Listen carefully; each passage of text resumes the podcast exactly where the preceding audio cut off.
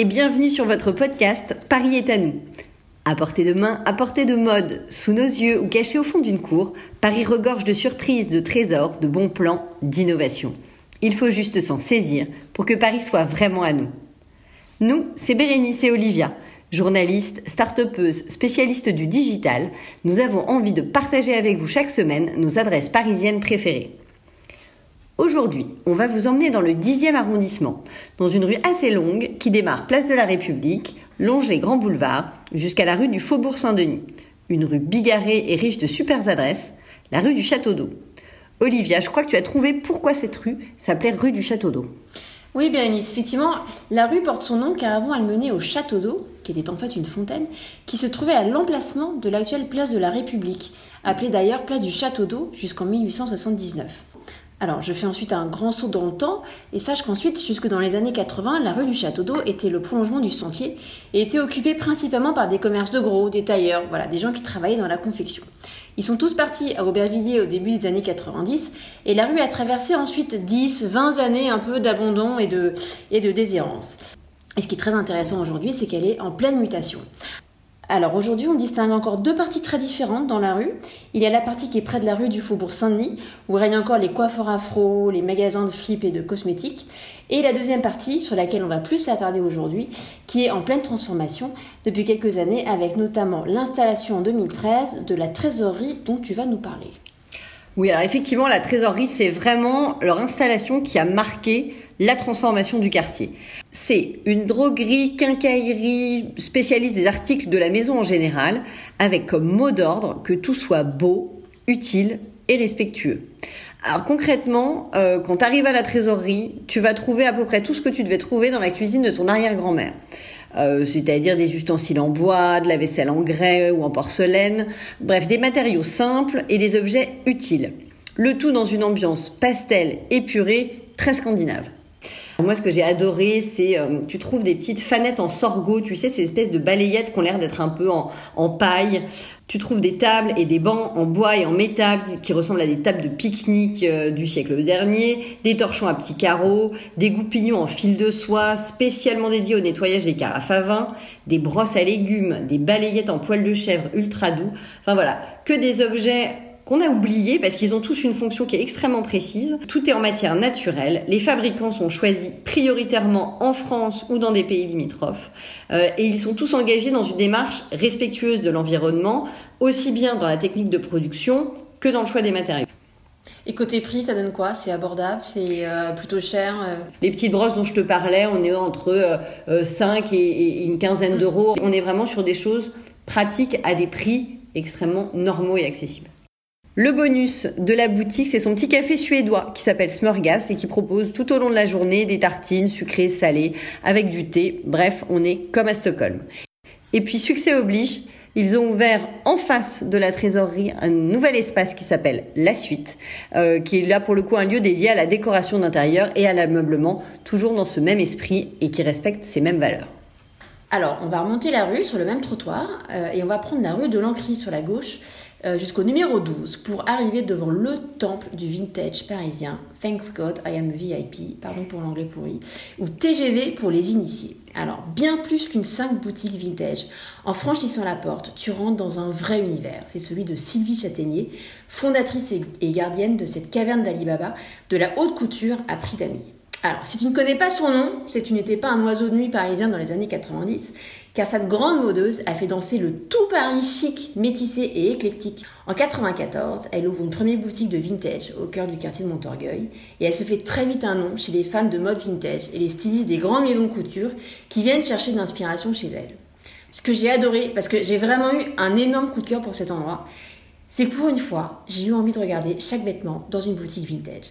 Et ceci grâce à une idée géniale, les pièces sont classées par couleur. Et les couleurs se suivent comme dans un arc-en-ciel. Et c'est une idée toute bête, mais du coup en fait on s'y retrouve, et ça attire l'œil de celles qui comme moi n'ont ni la patience ni l'envie de fouiller. Chez TGV, ce qui est dingue, c'est autant la sélection des pièces que la scénographie des vêtements. Ils arrivent à dénicher des perles rares et trient sur le volet des pièces collector de marques qui te font transporter dans l'âge d'or de la mode française. Ted Lapidus, Cacharel, Georges Reich, Nina Ricci, Courrèges, mais aussi Céline, Lanvin et Dior. Tu pourras repartir autant avec une veste haute couture Yves Saint Laurent à un prix franchement très abordable, je te parle de 200, entre 250 et 400 euros, euh, qu'avec une pièce prête à porter à petit prix, tout d'une qualité mais irréprochable et choisie avec une exigence euh, qu'on voit très rarement dans les boutiques de vintage. Au-dessus des portants, ils ont fabriqué une frise de photos hyper stylées de femmes euh, habillées avec des vêtements en vente. Ça donne des idées de look et surtout ça donne envie de passer ton après-midi à essayer des vêtements. Alors les trois détails qui creusent encore plus la différence. On peut s'attarder dans leur café pour se boire un petit jus ou un thé entre deux essayages. Il y a une boutique femme et une boutique homme, donc chacun la sienne. Et je pense que les boutiques de vintage pour hommes sont très rares à Paris notamment. Et enfin, pour les vrais inconditionnels du vintage, on peut regarder leurs nouveaux arrivages sur leur site, tout en écoutant leur playlist qui est franchement chouette et qui elle est également disponible en ligne. Moi, juste en face, en fait, au coin de la rue, euh, de l'Ancry et de la rue du Château d'Eau, je suis tombée sur une boutique qui s'appelle Contremarque. Alors c'est une boutique éphémère, euh, c'est un concept de la mairie de Paris en fait qui dispose dans Paris d'une quarantaine de locaux comme celui-là. Euh, c'est un endroit qui permet à des porteurs de projets de venir tester leur concept pendant quelques mois dans ce lieu qui est mis à à leur disposition par la mairie. Ici, le concept qui a été mis en place, c'est un multimarque, multicréateur. Euh, ils ont tous en commun d'être dans une démarche innovante et éco-responsable tu vas trouver euh, un choix hyper diversifié qui va de la cosmétique bio avec euh, l'Amazuna qui propose une gamme de soins solides et zéro déchet comme du shampoing ou du dentifrice. Tu trouves des alcools et des liqueurs avec la marque Fer ou encore des montres de la marque Baume qui sont en matière durable et recyclable fabriquées à partir de lin, de liège et de coton. Je peux pas tout vous raconter, mais je me suis arrêtée moi sur deux coups de cœur. Le premier, c'est une artiste qui s'appelle Lucille Vio. C'est une ancienne élève de l'école Boulle. Elle fabrique des objets en verre ou en plâtre conçus à partir de déchets marins.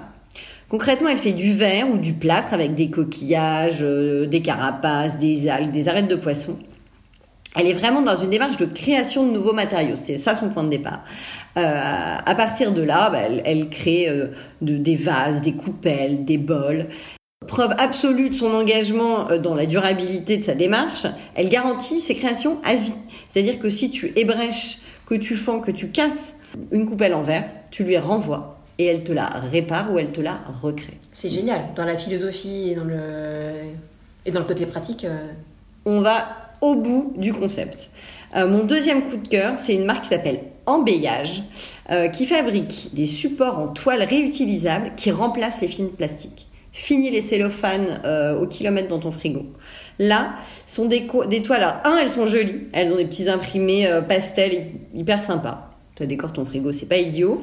Euh, en fait, c'est des toiles qui vont se, façonner, se coller à la surface de, de ton plat ou se mouler autour de tes légumes, simplement avec la chaleur de tes mains.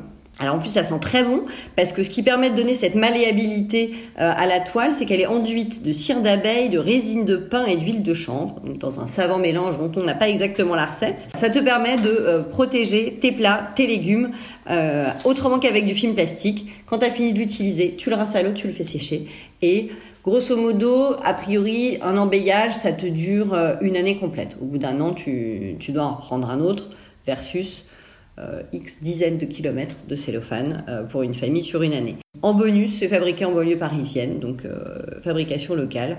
Alors, on va faire un stop à l'angle de la rue du Château d'Eau et de la rue Lucien Sampay, où se trouve une petite galerie tout en longueur et en verre. Il s'agit de l'œil ouvert.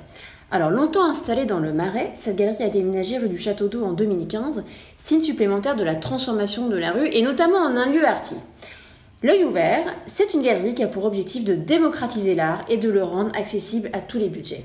Si tu veux, à la différence d'une galerie traditionnelle qui va mettre en avant des œuvres uniques, là, la galerie va vendre des œuvres d'artistes connus, mais en tirage multiples, limités et numérotés, tout en garantissant les mêmes critères de sélection et de qualité de tirage. Alors tu vas y trouver des œuvres de street art, des photographies, des gravures, des estampes, bref, il y a des œuvres pour tout le monde, mais avec pour très commun d'être abordables financièrement.